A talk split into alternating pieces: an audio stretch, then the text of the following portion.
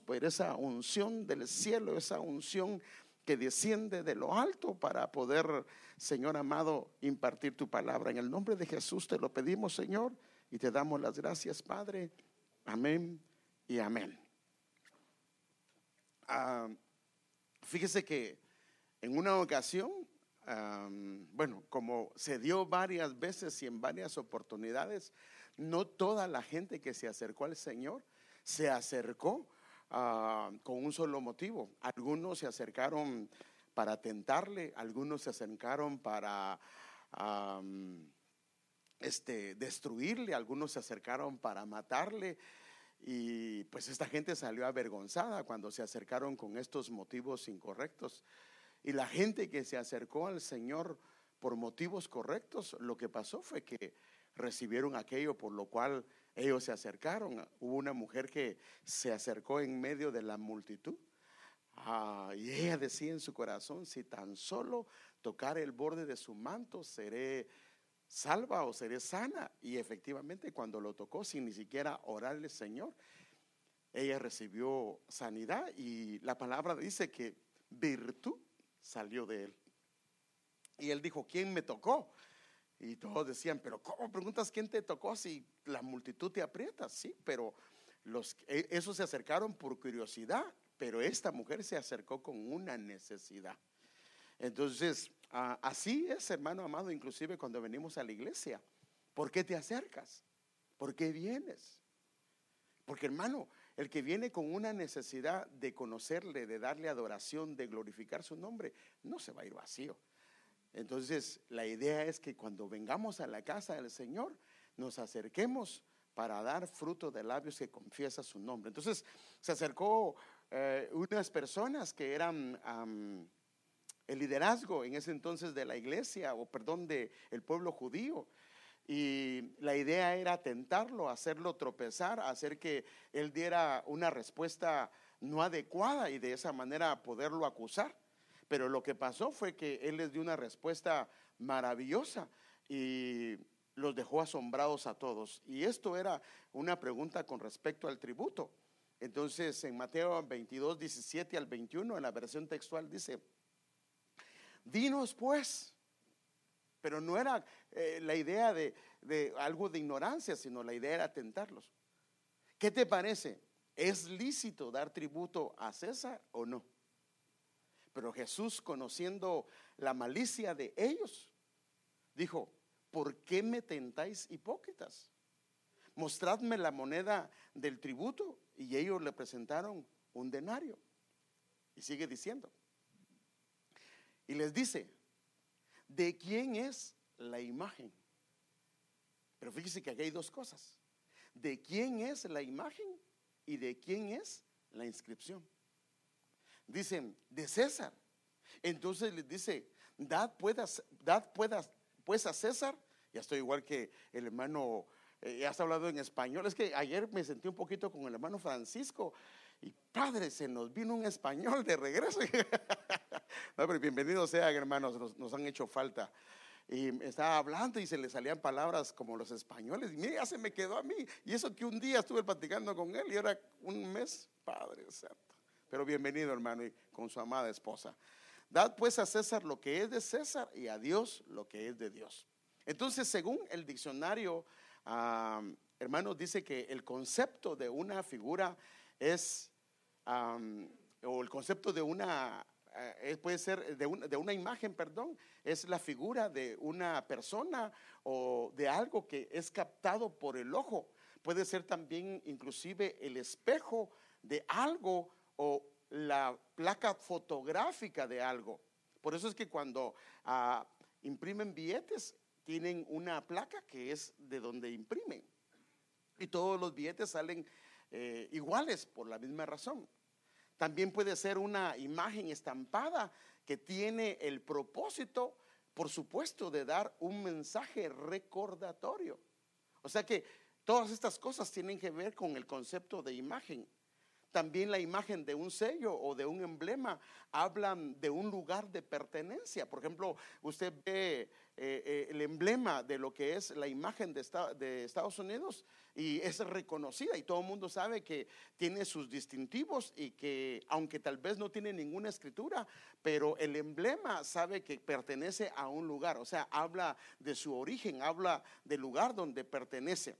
También habla eh, una imagen de su procedencia u origen, de dónde provino esa imagen, quién fue el que la puso, quién fue el que la selló, quién fue el que la marcó.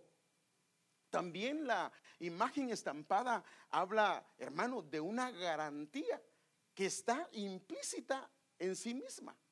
Por ejemplo, cuando traen el sello, por ejemplo, es hermanos, usted entra a este país no solo le miran su pasaporte, sino que le marcan su pasaporte y ese sello le garantiza que usted se puede menear dentro de este país con libertad, ¿sí o no? Si usted ha viajado, eh, eh, eh, eso lo han hecho. Entonces, el sello es una garantía que hay una seguridad que trae en sí misma. Y esto es hermoso, por eso la Biblia dice que Él nos ha sellado con su Santo Espíritu. Hay una garantía puesta por Dios en nuestros corazones. Y esto, hermano, debería darnos mucha alegría y mucho gozo, porque desde el momento que venimos el Señor dice que hemos sido sellados con su Santo Espíritu. Ahora, como en el caso de una marca distintiva, por ejemplo, de una compañía famosa, ¿Por qué le ponen esa marca? Porque esto lo hacen a través tal vez de una imagen o de una inscripción. Y la idea de esta eh, imagen o inscripción distintiva es que la compañía respalda el producto que está ahí. Hay toda una compañía, una infraestructura ah, ah, grande. Por ejemplo, un policía que Usted lo ve en la calle y tal vez no es nadie o no le parece ninguna persona, pero media vez se pone lo que es la ropa del policía que pertenece al país. Él tiene automáticamente o implícitamente una autoridad debido a la ropa que él anda llevando. Entonces, así es la imagen. Detrás de una imagen o una inscripción está eh, la compañía que lo respalda, e inclusive no tiene que hacer ni palabras, usted ve un chequecito, sabe que es de una compañía que usted puede comprar ese producto y ellos garantizan una satisfacción 100% y es lo que logramos ver en todo esto. Y esto es porque debido a que los demás productos no tienen esto y entonces los productos, si se roban inclusive eh, la imagen o la inscripción, pueden ser penados. Entonces, en base a este concepto, eh, yo quisiera tratar un tema con ustedes el día de hoy. Y el tema, hermano, que yo quisiera tratar es este. ¿De quién es la imagen? ¿De quién es la imagen? Esa fue la pregunta que el Señor hizo a estos hombres que lo venían a tentar. ¿De quién es la imagen? Entonces, cuando el Señor está diciendo de quién es la imagen en su inscripción, esta imagen, hermanos amados, tiene que ver con de dónde procede, cuál es su origen. Y por ende, y por ende, ¿a quién le pertenece? Ahora, esto es importante porque dependiendo de dónde es su procedencia, de dónde es su origen y a quién le pertenece, ahí va a regresar. Por eso dice que el Espíritu regresa al Padre que lo dio. Entonces, si le pertenece, debe regresar al lugar donde se originó, a donde lo autorizaron, a donde lo sellaron. En este caso, era el emperador Augusto César y como le pertenecía a él, por eso él dice, den a César lo que es de César y a Dios lo que es de Dios. O sea que esto es bien importante porque la imagen que está puesta te garantiza que vas a regresar a quien puso esa imagen en ti o puso esa imagen en nosotros. Porque la imagen está hablando de su procedencia, está hablando del lugar de donde salió. Y esto significa que tiene un valor implícito en la misma debido a que alguien dio la orden de que eso fuera estampado en, en ese caso en una cosa, era una moneda. Ahora, por supuesto, esto estamos hablando de algo secular que lo puede ver inclusive en las monedas eh, eh, del día de hoy. Ayer nos mostraban los hermanos unas monedas de, Europa y también unos billetes y, tienen una eh, estampado, una imagen distintiva del país de la Unión Europea, de la Unión Europea. Ahora, traigamos todo esto, hermanos amados, a un pensamiento, aterricémoslo pues y veamos con respecto a lo que son usted y yo como una creación de Dios y como Dios ha puesto una imagen en nosotros. El Señor, hermano amado, el día que nos creó, mire hermano, esto, es importante. Tiene, mire, si no se le pone la imagen o la inscripción, se pueden robar aquello que está ahí. Por eso es que se tiene que registrar, por eso se tiene que patentizar para evitar ese riesgo. Entonces, el Señor vino y hizo su creación. Y el día que el Señor hizo la creación, Él puso una imagen, un sello distintivo donde decía, yo soy el creador, yo soy el autor de todo esto. E inclusive lo había hecho y había puesto eh, en Él sus manos, pero no se quedó con eso, sino que vino el soplo del cielo y sopló sobre eh, el hombre que había creado del polvo y el hombre, dice la Biblia, se convirtió en un ser viviente. Pero esto es importantísimo porque dice Génesis 1.26 y dijo Dios, hagamos al hombre. Fíjese, pues qué tremendo. Y él dice, a nuestra imagen, con la imagen nuestra. ¿Para qué? Para que el hombre sepa de dónde vino para que el hombre sepa cuál es su procedencia, cuál es su origen. Lamentablemente el enemigo ha querido distorsionar la imagen del Señor. ¿Para qué? Para que no podamos regresar a Él, para que nuestro camino se desvíe y nos vayamos por caminos que son incorrectos. Por eso es que la imagen es un recordatorio de dónde venimos, quiénes somos, cuál es el propósito, eh, por qué el Señor nos trajo a esta tierra. Y esa imagen la estampó, no el hombre, hermano, la estampó el mismo Señor, el mismo Dios la puso. Y entonces esto es muy importante. Ahora, solo después de este estampado de la imagen y la semejanza del Señor nuestro Dios, vino entonces eh, una semejanza, un estampado de la divinidad de Él, porque Dios puso algo de Él en, nuestro, eh, en nosotros. Ahora, fíjese pues, Mientras esa imagen se mantenga intacta en nuestro corazón, viene algo. Y dice, y entonces como le puso la imagen, ahora vas a gobernar. Ahora vas a dominar sobre la creación que el Señor había hecho. O sea que una cosa importante para que alguien pueda ejercer eh, un gobierno, y hablo en las diferentes etapas, como un padre, como un dueño de negocio, como un pastor, como un líder. Es que la imagen del Señor debe estar bien clara.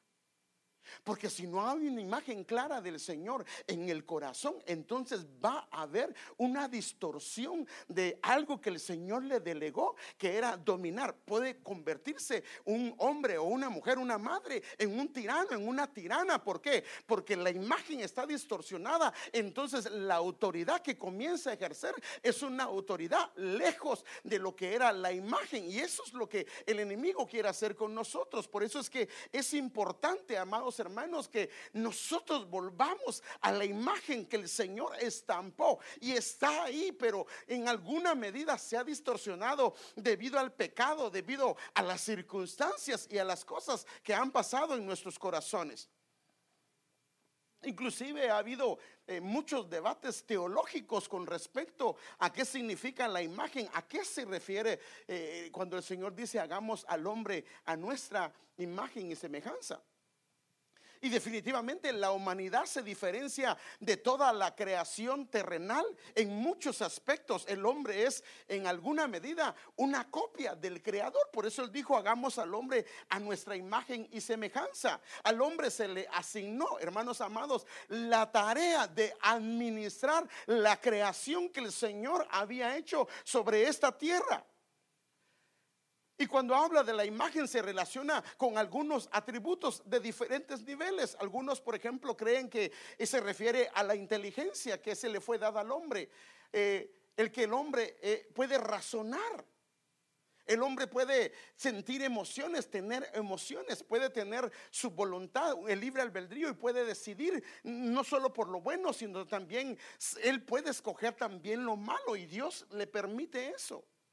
Le ha puesto una conciencia que le dicta cuando algo no está bien, cuando algo está fuera de orden. Ahora, todo eso cuando se pierde la imagen se distorsiona porque la conciencia se puede cauterizar también hace que el hombre sea sensible, que el hombre tenga la habilidad para poderse comunicar, para poder hablar, para poder darse a entender. Esto es algo que Dios ha puesto, hermano amado, el día que Dios creó al hombre a su imagen y semejanza. Algunos creen que la imagen se refiere a la parte inmaterial, o sea, a la parte espiritual, que el hombre también es un ser espiritual y esto lo declara la escritura, que tiene la facultad de creer, tiene la facultad de confiar, tiene la facultad de el anhelo de poder buscar, anhelar, eh, ir en pos del Señor y buscar las cosas del Dios. Tiene también la facultad espiritual de distinguir entre lo que no está bien y lo que está bien bien. Y esto se refiere, hermanos amados, a la imagen que está plasmada en nosotros debido al Señor. Entonces, cuando Dios dice, hagamos al hombre a nuestra imagen y semejanza, mire la responsabilidad que nosotros tenemos como una creación especial de Dios. Hermanos, tenemos una responsabilidad como una creación especial de Dios. Somos creados, hermano amado, para ser el reflejo de Dios, para ser portadores de la imagen del Señor. O sea que prácticamente el hombre fue creado para ser un representante de Dios en un mundo donde, por decirlo así, físicamente Dios está ausente, pero está presente a través de usted, a través de mí, como una imagen de Él mismo. Y cuando vemos la responsabilidad de ser portadores de su imagen, esto cambia nuestra manera y nuestra perspectiva de ver, hermanos. Y entonces aquí es donde yo quiero llevarlo. Entonces la imagen va asociada al nombre de Él. Y usted sabe que el nombre conlleva lo que es el carácter y lo que Él es. Por eso es que nosotros deberíamos de ser como nuestro Padre. Amén, hermanos. Si somos como nuestro Padre, vamos a ser buenos padres. Si somos como nuestro Padre, vamos a ser buenos patrones. Si somos como nuestros padres, vamos a ser buenos hermanos. Vamos a ser personas de bien, personas que den honra al nombre del Señor. Pero cuando esta imagen se distorsiona, entonces comienza a haber una distorsión de la imagen del que el Señor puso. Hermano, lo que ha pasado con el ser humano es que debido al pecado, debido a las circunstancias, esta imagen se ha puesto borrosa y por eso es que en alguna medida nos hemos decepcionado de lo que el hombre hace. Pero el hombre no fue hecho así. Así dice la Biblia. Enorme privilegio que el Señor nos ha otorgado. ¿Y cómo estaremos nosotros en esta responsabilidad que Dios nos dio de ser portadores de la imagen del Señor? ¿Qué piensan de ti en tu trabajo? ¿Qué piensan de ti en tu negocio? ¿Qué piensan de ti? ¿Cómo te ven tus hijos? ¿Cómo te ven tus hijas? ¿Cómo te ve tu esposo? ¿Cómo te ve tu esposa? ¿Puedes reconocer a un siervo de Dios? ¿Puedes reconocer a una sierva de Dios? O pueden decir de ti, no, con ese ni a la esquina. Porque es tramposo, porque es tramposa, porque es engañador, porque nunca dice la verdad. Porque las veces que me ha prometido siempre me ha quedado mal. Porque la imagen que hemos mostrado de Dios es una imagen tan degradada que nuestros mismos hijos no nos pueden ver. La persona más cerca de Dios a un hijo es el padre y es la madre. ¿Cómo nos ven?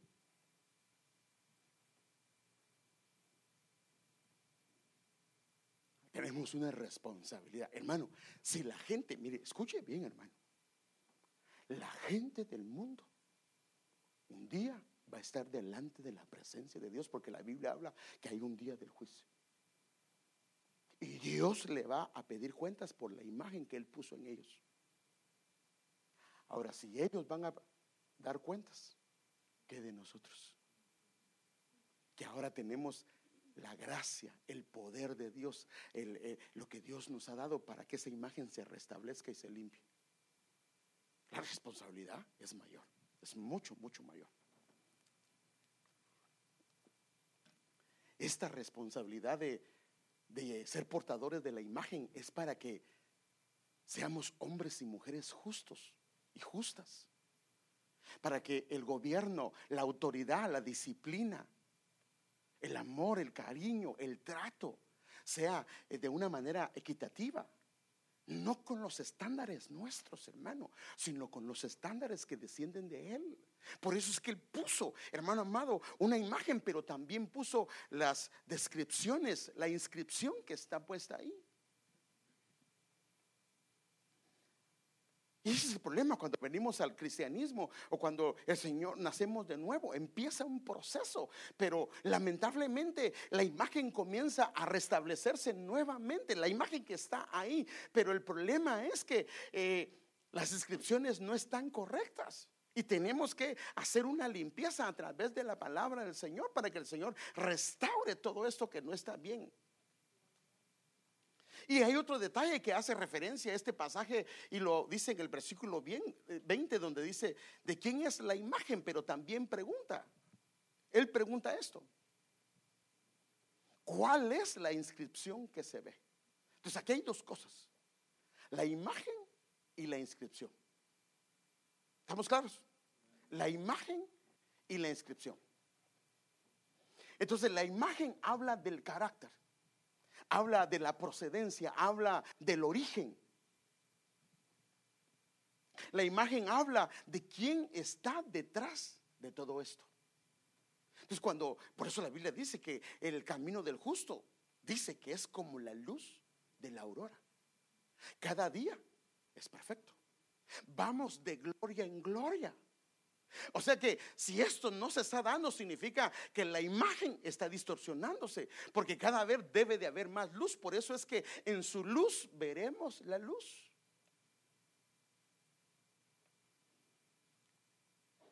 Y cuando hablamos de la inscripción, fíjese qué tremendo. Cuando hablamos de la imagen, hablamos de su procedencia, hablamos de su origen. Pero cuando hablamos de la inscripción, hablamos de su valor en sí mismo. Por ejemplo, una moneda tiene el símbolo, pero en su inscripción dice un dólar, dos. Y esto significa que, y dice de dónde pertenece. O sea, la inscripción significa el valor que tiene y el propósito para el cual se le hizo. La imagen habla de la procedencia, el origen, y la inscripción habla del valor y el propósito.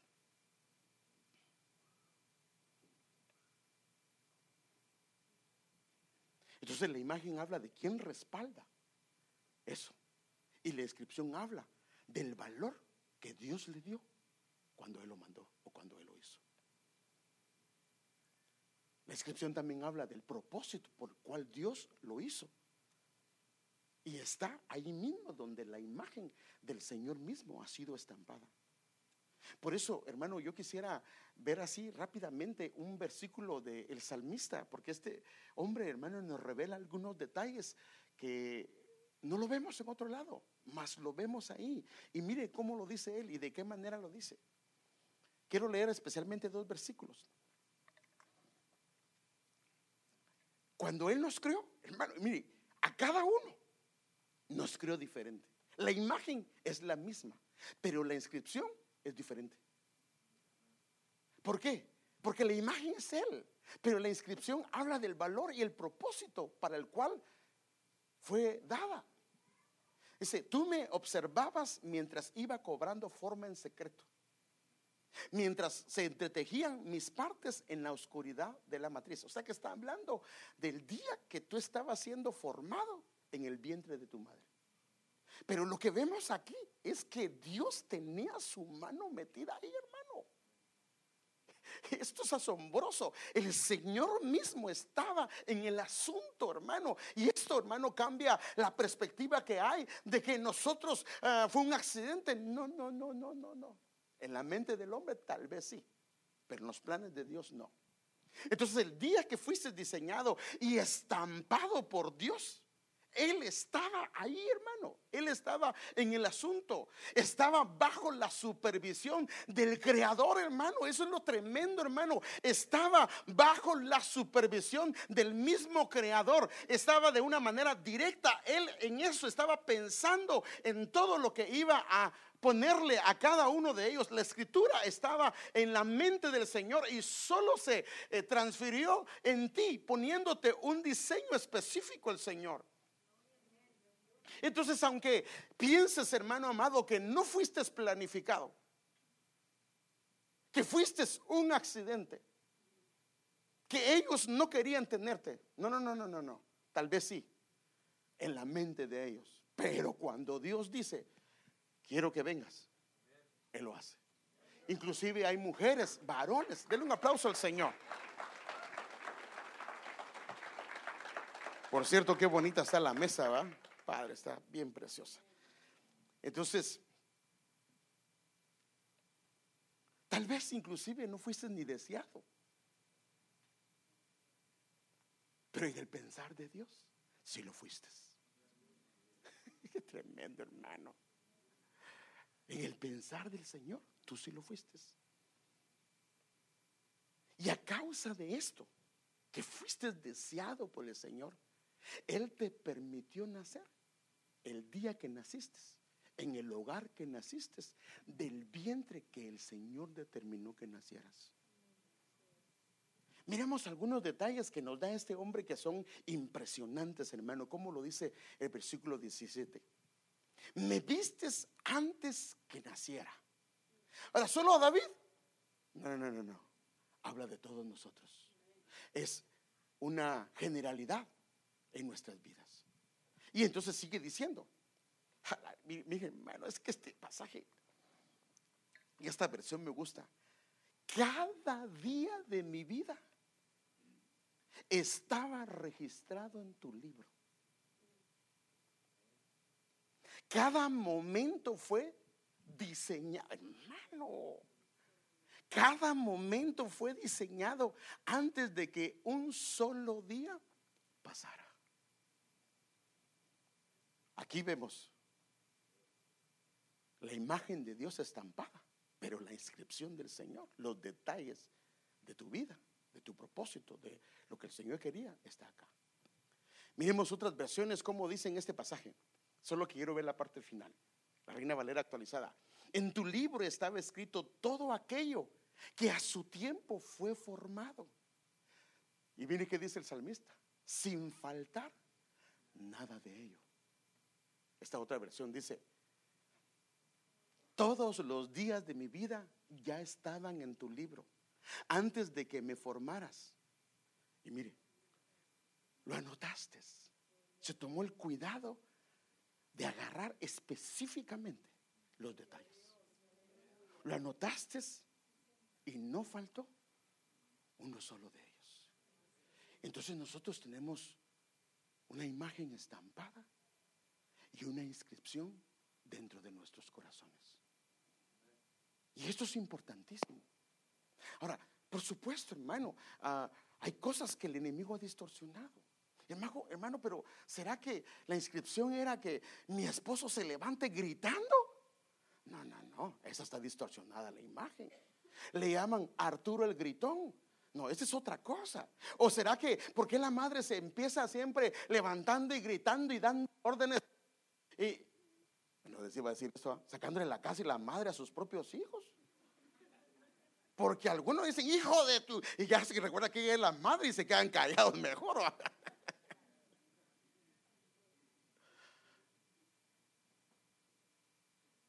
¿Será que el Señor diseñó que yo me levantara de malas? No, no, no, no, no.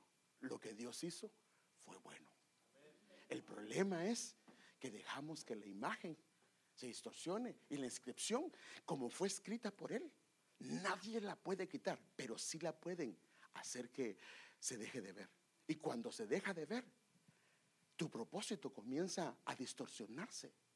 Y aquello a lo que Dios te mandó, comienzas a hacer otra cosa. Debido a que tu alma, tu espíritu no logra ver el diseño, lo que, lo que el Señor puso, no lo logra ver.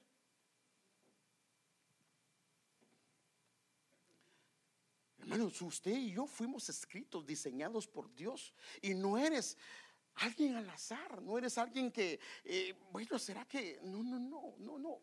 Todo fue escrito por Dios.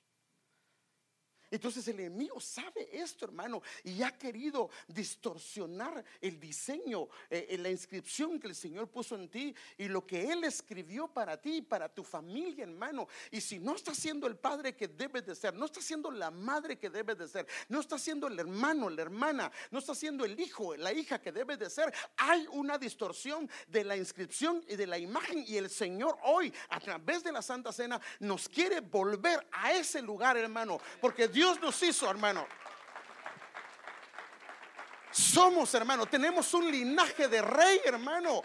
No, no fuimos para ser cualquier cosa. Tenemos, la Biblia dice que nos hizo para ser reyes y sacerdotes, no cualquier cosa. Hermano, nosotros tenemos un diseño, un llamado que no se le ocurrió al Señor en algún momento, hermano. Antes de la fundación del mundo, el Señor nos vio, pensó en nosotros, pensó en todos los detalles, hermano los hijos que tienes, la esposa que tienes, el esposo que tienes, el trabajo que tienes, todo lo diseñó Él con algún plan. Claro, el enemigo se mete y distorsiona todo eso y es culpa de nosotros porque dejamos que Él lo haga. Pero el diseño de Dios es hacerte rey y sacerdote, llenarte de majestad, de honra y de gloria. Ese fue el plan original del Señor, hermano. Por eso dicen que Adán estaba vestido de luz había majestad, había gloria.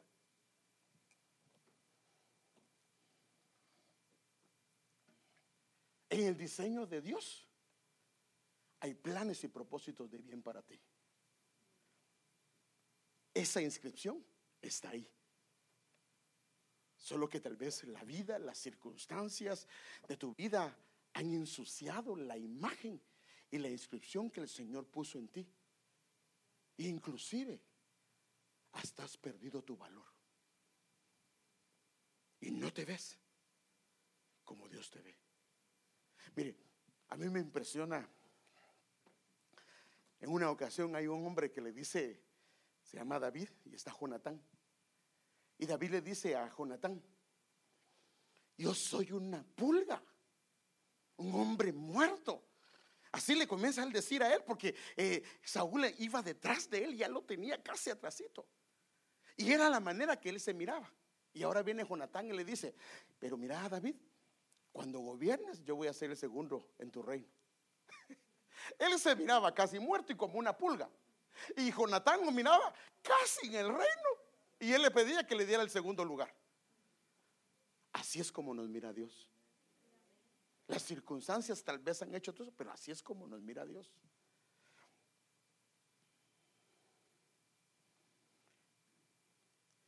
Entonces, mire esa moneda, esa es una moneda.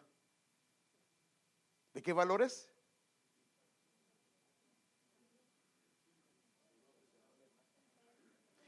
Bueno, ¿y si, qué pasa si usted la compra y la compra por 100 dólares? ¿Y qué sigue cuando la limpian? Se da cuenta que no era de 100, sino era de un centavo. Ahí no puede detectar, primero, ni de dónde es. Eh, eh, hermano, ese es el problema. Cuando el pecado y las circunstancias nos han ensuciado, no pueden ver la imagen de, de Dios en nosotros. Y tampoco podemos hacer lo que el Señor nos ha mandado, porque tampoco su inscripción está ahí. Mire, ahora es increíble cómo todo se ha tecnificado. Créame, hermano, en las computadoras se puede ver mucho mejor. Usted puede en una computadora programarla. Fíjese qué tremendo. Que cuando la prenda, automáticamente le ponga música. Automáticamente se abra un programa. Automáticamente aquello. Porque ahora, las veces que prende esa computadora, eso va a ser. Porque tiene un diseño y alguien ah, programó eso. Y nosotros es lo mismo. Pero entonces, ¿por qué el Señor nos llama que nos levantemos? Y lo que menos queremos hacer es levantarnos. Porque hay un problema de suciedad. No se logra ver la imagen. Porque la esposa no puede ver a su esposo como un siervo de Dios. La esposa no lo puede ver. O el esposo no puede verla como una sierva de Dios. Porque los padres, los hijos tienen una mala imagen de los padres. Porque en el trabajo no te confían nada. Le has quedado mal a la gente. Le debes a la gente. Hermano, discúlpeme. Nosotros no podemos ser tramposos. Nosotros tenemos que ser honestos y pagarle a la gente lo que le corresponde. Amén, hermanos. No, no, no, no, no, no. Demos buen testimonio. Si la imagen del Señor está clara, vamos a tener cuentas claras. Y muchas veces, por el bien de la imagen de Él, aunque esté incorrecta la gente, lo hacemos. Porque sabes que tienes una inscripción. Y si esa persona está incorrecto, tarde o temprano te va a pedir perdón por la injusticia que te hizo. Entonces tal vez eres como esa moneda que perdió la imagen, perdió la imagen de su creador. Se ha distorsionado tanto que te ve la gente y le dice soy cristiano. Usted es cristiano de verdad. Ahora, ¿por qué, te dicen si eres cristiano de verdad? ¿De verdad no me están mintiendo? Perdóneme, hermano. ¿Ve la imagen? No, no la ve. Lo voy a llevar a mi iglesia. Ah, llévenme a su iglesia porque ahí le voy a creer que es usted cristiano. Cuando llegan a tu casa, cuando se montan a tu carro y se montan en tu carro, tienes corridos. Y de aquel que mate al fulano y sáquele la cabeza. No, hermano. Ah, no, no, pero es que este. Eh, no. O te ven noveleando más allá de lo necesario. Vas con tu amigo y te quedas viendo algunas cosas que no debes de ver. Y, usted disculpe, ¿y qué hace en la iglesia? Soy el que ministra las ofrendas. O yo soy el pastor, le dice el otro, Padre Santo, hermano. Nosotros tenemos que tener cuidado, hermano. Otro también dirá, por eso yo no digo que soy cristiano por si fallo. No, esa es una excusa. Esa es una excusa para, para no guardar. Nosotros si queremos garantizarnos nuestra conducta, declaremos que lo, que lo somos, hermano. Y entonces la gente va a tener cuidado. Algunos no, porque algunos son, su imagen está tan distorsionada, lo que quieren es ensuciarte también. Tal vez te, se perdió la imagen y esto te ha llevado a alejarte de tu creador, a alejarte de los propósitos que el Señor tiene y has perdido tal vez en alguna medida el valor que el Señor implantó en ti porque no fue el hombre. Tal vez se ha contaminado y ensuciado y la inscripción que él puso originalmente no se logra ver. Y esto te ha llevado a meterte en cosas que nunca Dios quiso ni estaba en el pensamiento de su corazón. Y el enemigo dice, ahí te quiero.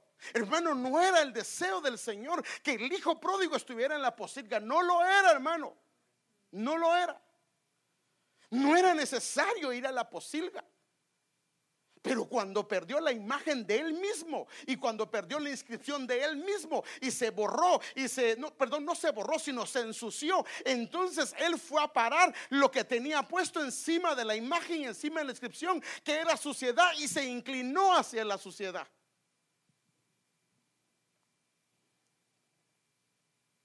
¿Has perdido tu valor? ¿Has perdido los principios eternos que el Señor ha puesto en tu corazón? Has perdido el plan que Dios tiene para ti. Tú sabes el plan que Dios tiene para ti. Se ha distorsionado. Se ha perdido. Pero yo quiero decirle, hermano, que hay esperanza. Hay esperanza para ti, hay esperanza para mí. ¿Qué puede limpiar esa moneda? La sangre de Jesús, hermano. La sangre del Señor, hermano.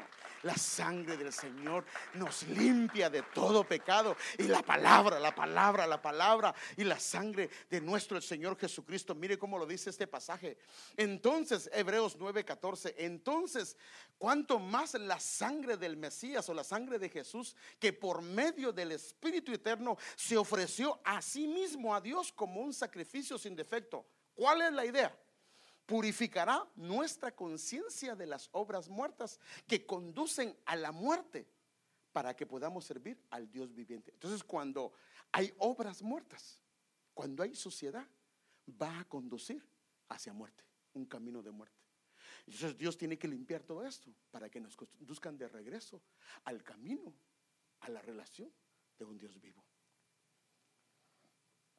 Entonces con la sangre de Jesucristo limpiándonos y la palabra del Señor, por eso la Biblia dice, no dejando de congregarse, porque la sangre nos limpia y la palabra lo que comienza a hacer es hacer que la inscripción que está ahí se mire, hacer que la imagen se mire y no tienes que decir, bueno, perdón, no es que no debes de hacerlo, pero la gente se va a dar cuenta que eres un hijo de Dios, que eres una hija de Dios.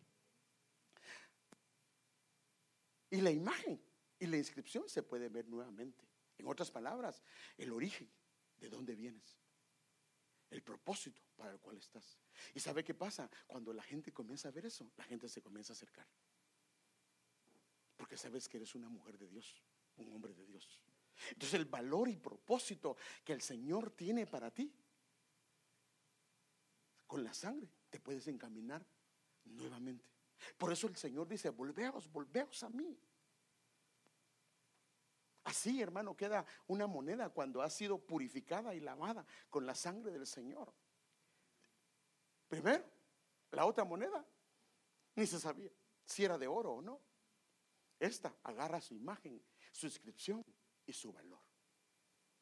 Y eso lo hace la sangre del Señor y la palabra. Entonces solo la sangre del Señor borra todo ah, aquello que el enemigo ha ensuciado. Mire, nosotros hermano, si la imagen se distorsiona y la inscripción no se ve, no es por culpa del Señor, porque Él nos ha dado el camino. Amén hermanos, ¿tenemos el camino o no? Si alguien ha pecado, abogado tenemos para con el Padre. Y la sangre de Jesucristo nos limpia de algunos pecados. Todos. Pero tenemos que reconocer nuestro pecado. Tenemos que reconocer nuestra condición. Tenemos que reconocer que esto no está correcto y que tenemos que hacer los cambios que el Señor nos dice que debemos de hacer. Todo lo que está escrito en ti, hermano, puede volver nuevamente. El valor que Dios puso en ti, porque está en ti, no se ha perdido, porque Dios no es hijo de hombre para que mienta, hermano. No es hijo de hombre para que mienta ni se arrepientas. Si Él te diseñó para eso, ese diseño, el único que puede eh, hacer que no se cumpla eres tú. Si no te quieres limpiar. Naamán estaba sucio y no se quería limpiar. Y el Señor le dijo: Ve, ve, ve, ve a ese lugar. Mete, pero métete. Y cuando se metió, fue limpio y su, y su, y su carne quedó como el de un niño. En otras palabras, como que nunca hubiese pecado. Mire, quiero repetir esto, porque lo enseñó el apóstol Sergio y me asombró de esto. Él decía esto, en, ahorita en el retiro pastoral. Decía así, cuando Marta, perdón, cuando María o Miriam se rebeló en contra de su hermano, la sacaron fuera con lepra. Ahora fíjese pues, mire lo tremendo de esto. Una persona que está leprosa tiene un problema. En el tiempo ese, cuando alguien quería hacer sus necesidades, en España dice sus aseos, tenía que agarrar una palita, se iba fuera del campamento. Como gatito, tenía que hacer un oído, hacer lo que le correspondía o como se encontrara. Si no había comido mucho chile, cosas por el estilo. Y entonces, la que miraba todo eso eran los que estaban fuera del campamento. Los leprosos miraban a todos los que iban a hacer sus necesidades. Entonces una persona que está leprosa, una de las cosas que mira es todos los errores de todos los demás. Entonces la solución es métete, métete al río del Señor. Y entonces ya no vas a ver los errores, vas a comenzar a ver la imagen del Señor, la inscripción del Señor en cada uno. Hermanos, la Biblia dice que nosotros somos una carta abierta. Dios fue el que escribió en nosotros y puso una inscripción. Mire lo que dice este pasaje. Entonces, ¿qué imagen se ve o se deja ver en ti? ¿Cuál es la imagen? ¿Eres un portador fiel de la imagen del Señor? ¿Qué se puede leer en ti? Cuando la gente te lee, ¿le da gloria a Dios? O cuando la gente te lee, no se quiere acercar, no se quiere aproximar. ¿Hay verdad en tu boca? ¿Hay verdad? O cuando hablas con alguien, no te creen. ¿Le crees a tu esposa cuando le dices, mi amor, disculpe, yo le di ese dinero y se lo gastó todo? Sí, mi amor es que usted siempre esconde el dinero. Porque alguno le miente. Imagínese la, la mamá le miente al esposo y no quiere que sus hijos le mientan. eso no es posible. Aunque sea colorado, dile, me lo gasté. No tengo. O si tengo, tengo. Hay fidelidad, hay honradez, hay rectitud. Porque esas son parte de la imagen de Él, hermano. Nosotros somos un reflejo de su imagen. Y por eso es que cuando vamos a la calle y decimos somos cristianos, hermano, desde ese momento tenemos una responsabilidad con Dios y también con nuestro prójimo, porque somos como una luz encendida, dice el Señor, y la gente nos observa. ¿Qué imagen se deja ver en ti? El hombre carnal, la mujer carnal, una distorsión de el propósito de Dios. Una mujer que aborrece a su marido, un hombre que aborrece a su madre o a su padre o a sus hermanos o a sus hermanas. Un hombre que su boca no deja de hablar blasfemias delante de Dios. Que venga en ti. Que está escrito en ti. Hay un detalle de la iglesia que se va a ir. No sé si me lo pueden leer. Eh, está en Apocalipsis, si lo tienen por ahí, donde dice que en ellos no se halló mentira. En ellos no se halló mentira. Esta es la iglesia que se va. Son vírgenes en el aspecto de que ellos se guardaron, no que no tuvieron esposa, sino que se guardaron para el Señor. Guardaron la imagen que el Señor puso en ellos y fueron fieles a la imagen que Dios colocó en ellos. ¿Lo tienen? Ahí lo tienen. Léelo, por favor. Léelo, de, mira qué versículo donde empieza. Ah, es el versículo eh, Apocalipsis 14, 4.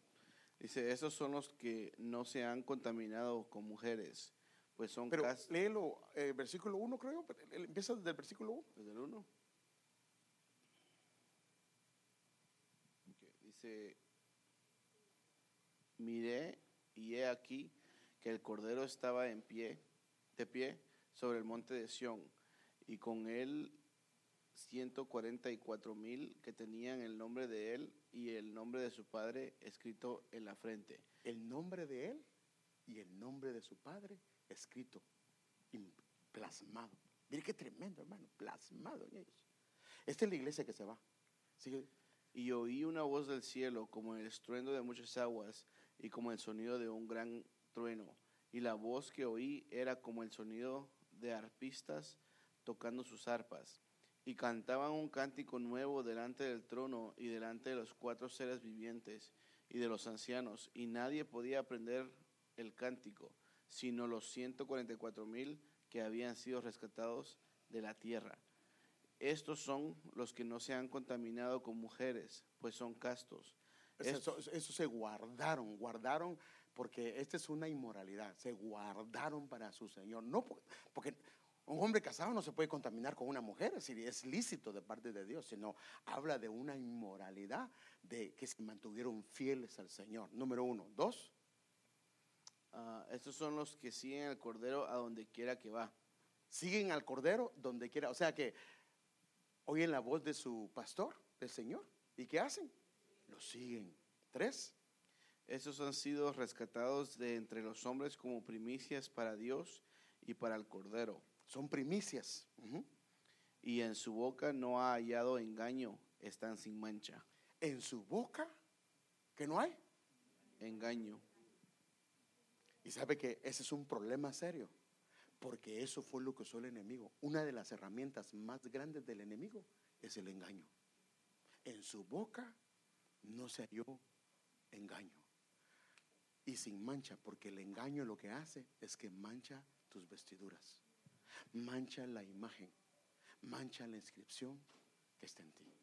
Entonces, como dice Pablo, en 2 Corintios capítulo 3, versículo 2 al 3, vosotros sois nuestra carta escrita con nuestro, en, en nuestros corazones, conocida, entonces tiene que ser conocida y leída por todos los hombres. Entonces la pregunta es, ¿qué leen en ti? ¿Qué leen en mí? ¿Qué está escrito?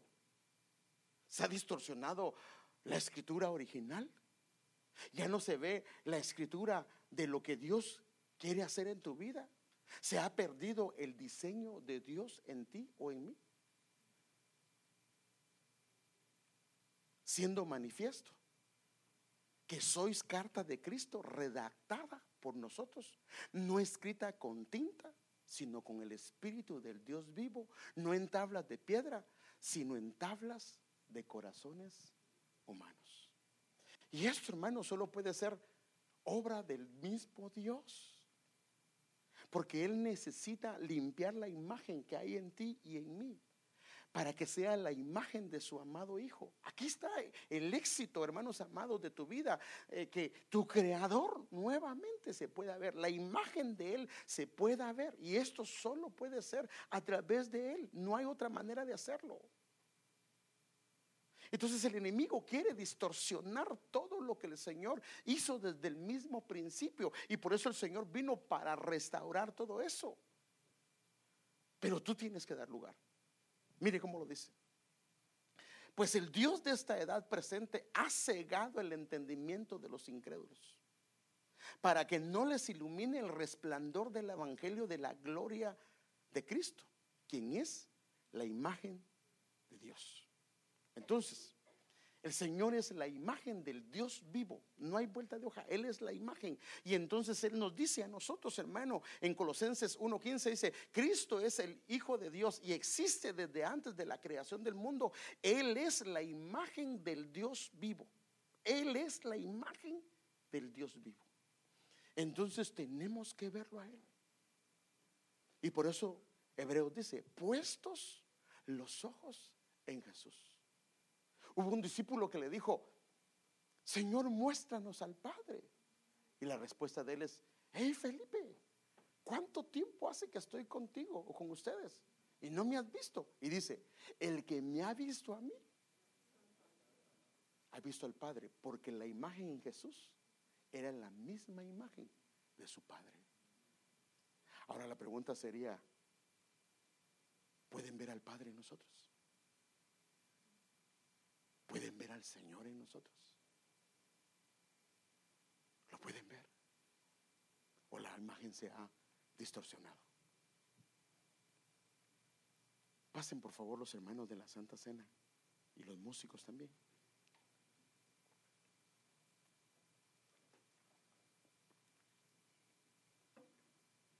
El Señor pregunta, el mismo Señor pregunta, ¿de quién es la imagen. ¿De quién es la imagen? Porque de donde sea la imagen, ahí va a volver. Ahí va a regresar. Y la imagen garantiza que Dios está en el asunto. ¿Cuál es la inscripción que se ve? Entonces yo vuelvo a hacer la pregunta. ¿Cuál es la imagen que se ve en ti? Y si puedes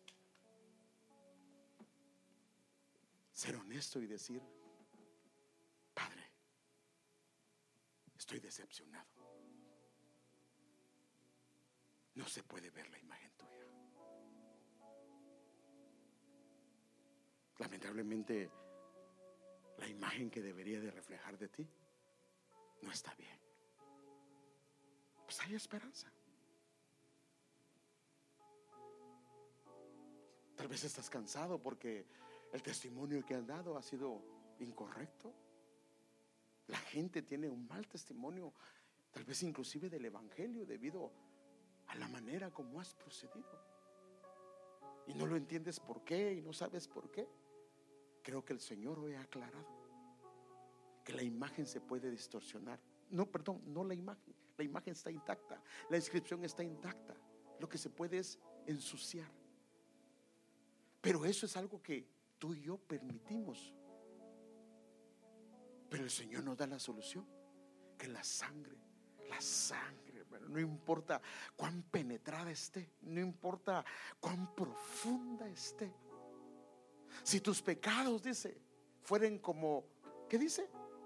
Como la grana. ¿Me pueden leer ese versículo si alguien lo tiene, por favor? Mire lo que dice. Dice, no importa a qué condición haya llegado el pecado, yo los puedo emblanquecer.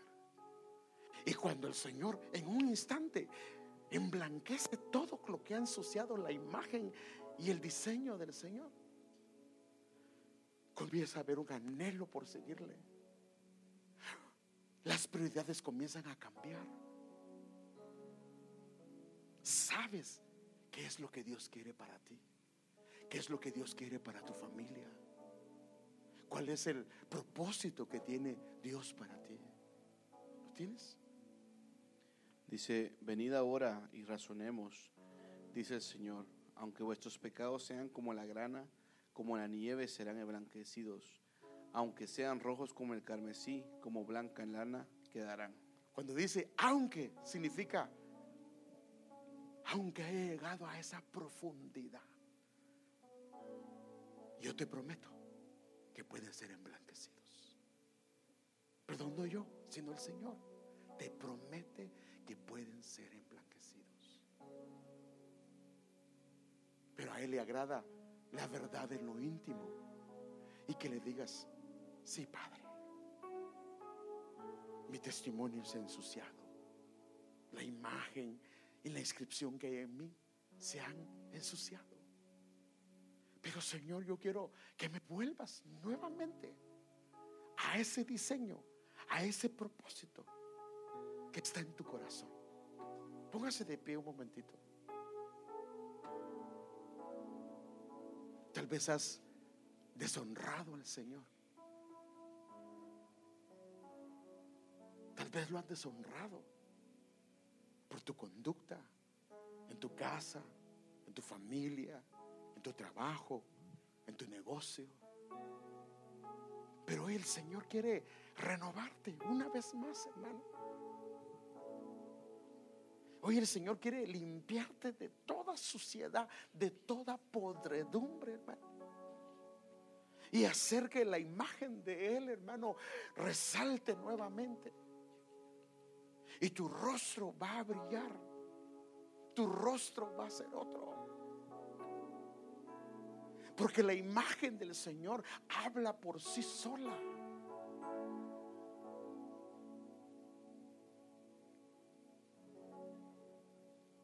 ¿Cuál es la escritura que se lee en ti? ¿Qué se puede leer? ¿Has perdido ese diseño? Tu alma ha dejado de suspirar por Él.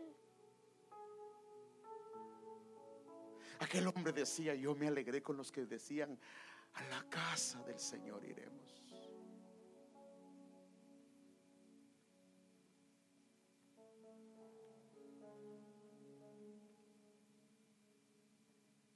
Todo aquello que no te deja ver, el Señor lo quiere limpiar. Quiere que vengas al propósito de la eternidad que Él puso en ti. ¿Le puede creer a Dios, hermano? ¿Habrá algo imposible para Él? ¿Sabe la única manera que el Señor no obra? Es cuando tú no le crees. Hay un pasaje de la escritura, es muy triste. Él llega a la ciudad de donde él era. Y la Biblia dice que él no pudo hacer ahí muchos milagros, casi nada de milagros, por la incredulidad de los que vivían ahí, porque lo conocían. El Señor quiere que le creas, que le creas aún aquello que es imposible, que no has podido, el Señor en un momentito lo puede hacer. Y el Señor puede hacer que nuevamente el propósito de tu vida vuelva. Y hoy es un buen día porque la Biblia dice que debemos de renovar esta imagen a través de este acto. Padre, Perdónanos. Perdónanos, por favor, perdónanos por dar un mal testimonio de la imagen. Sabemos que somos portadores de la imagen del cielo. Y perdónanos por que tal vez hemos sido tramposos. Tal vez hemos sido abusivos. Tal vez hemos ejercido un gobierno incorrecto. Perdónanos por la imagen que se distorsionó. Perdónanos por el pecado que sabemos que está ahí y no lo hemos querido arreglar debido a diferentes situaciones. Perdónanos si hemos deshonrado tu nombre, si hemos dado un mensaje que no fue el que tú pusiste originalmente.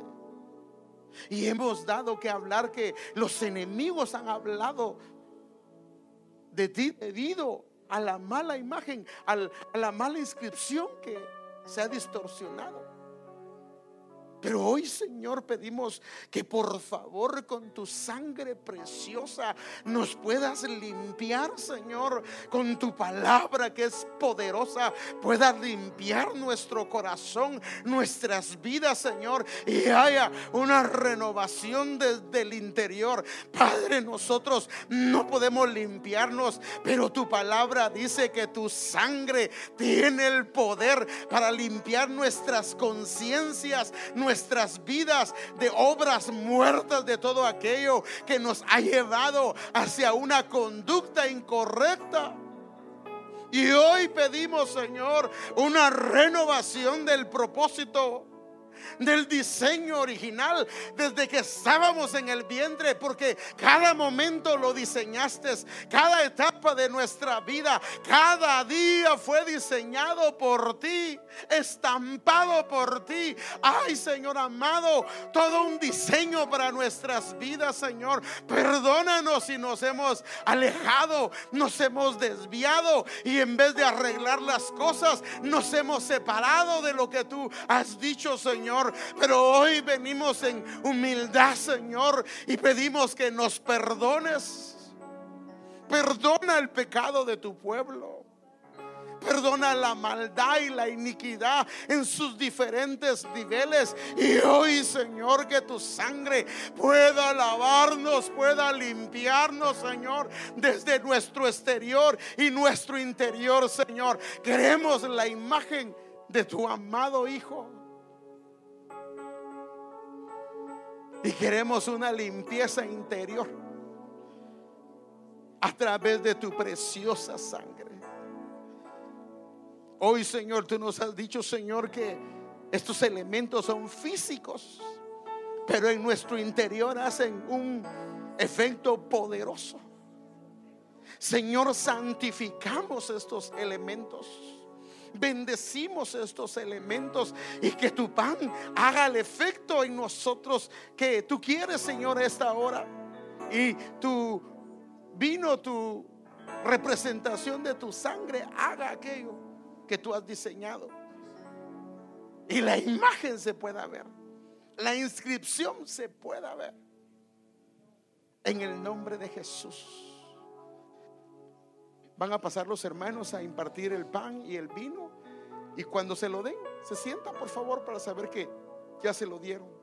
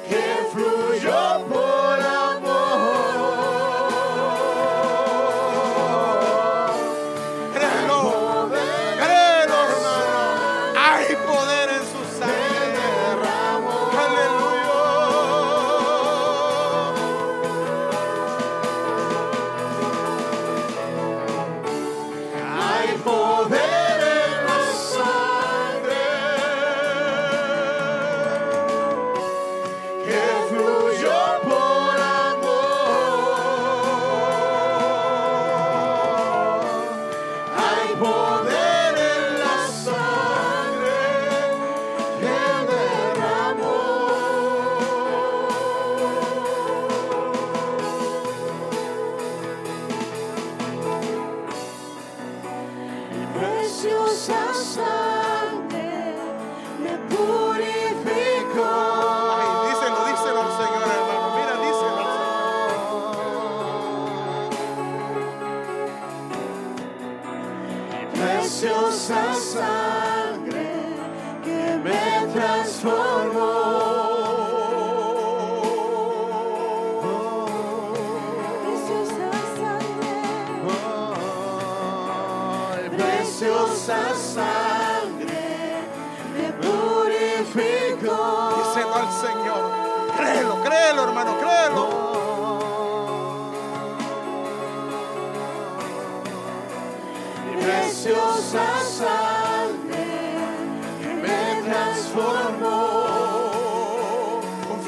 con tus labios, creyéndolo al Señor.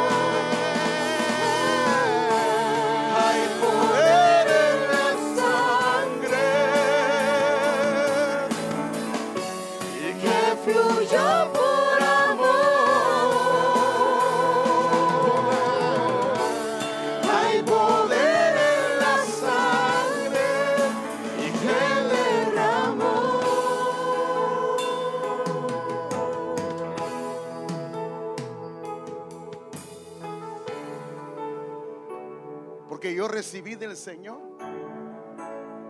lo mismo que os he enseñado. Que el Señor Jesús la noche en que fue entregado tomó pan.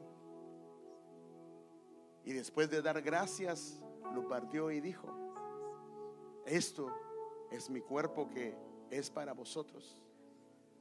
Haced esto en memoria de mí. ¿Por qué en memoria de Él? Porque en Él está la imagen correcta, la cual debemos de recordar. Esa es la imagen del Hijo que agradó al Padre. Porque ese es mi Hijo en el cual hallo complacencia. Porque esa imagen nos recordará el propósito, el diseño que el Señor estampó en cada uno de nosotros. Nosotros tenemos un plan que fue diseñado por tu Padre, por mi Padre, y está vigente. Porque los dones y los llamamientos de Dios son irrevocables. Dios te llamó para hacerte un príncipe, una princesa de su reino. Ese es el llamado que tienes. Está, ahí, ahí está. Y percíbelo porque es Dios el que lo puso. Grandes planes tiene Dios para tu vida. Pero tienes que dejar que la imagen de Él pueda reslucir en tu corazón. Y esta Santa Cena nos recuerda ese diseño. Y es para recordar la imagen de Él. Renovar la imagen de Él. El diseño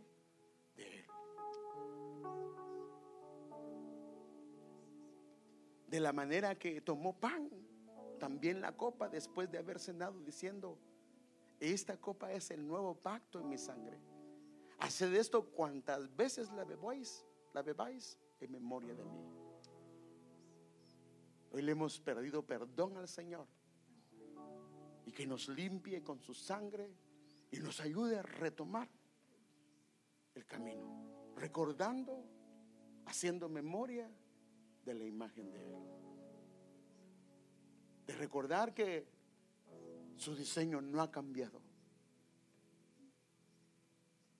Nosotros no hemos sido desechados por el Señor. Hemos sido apartados, hermanos. Tanto es el amor del Señor que dio lo más preciado del cielo. Porque planes hermosos tiene Dios para tu familia, para tu casa. Y no se te debe de olvidar.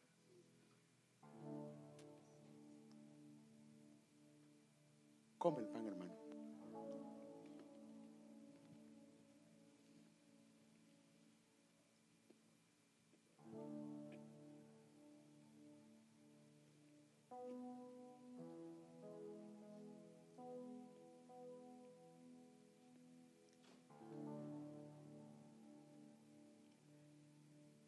si tu interior ha sido dañado, ha sido lastimado, hoy vamos a beber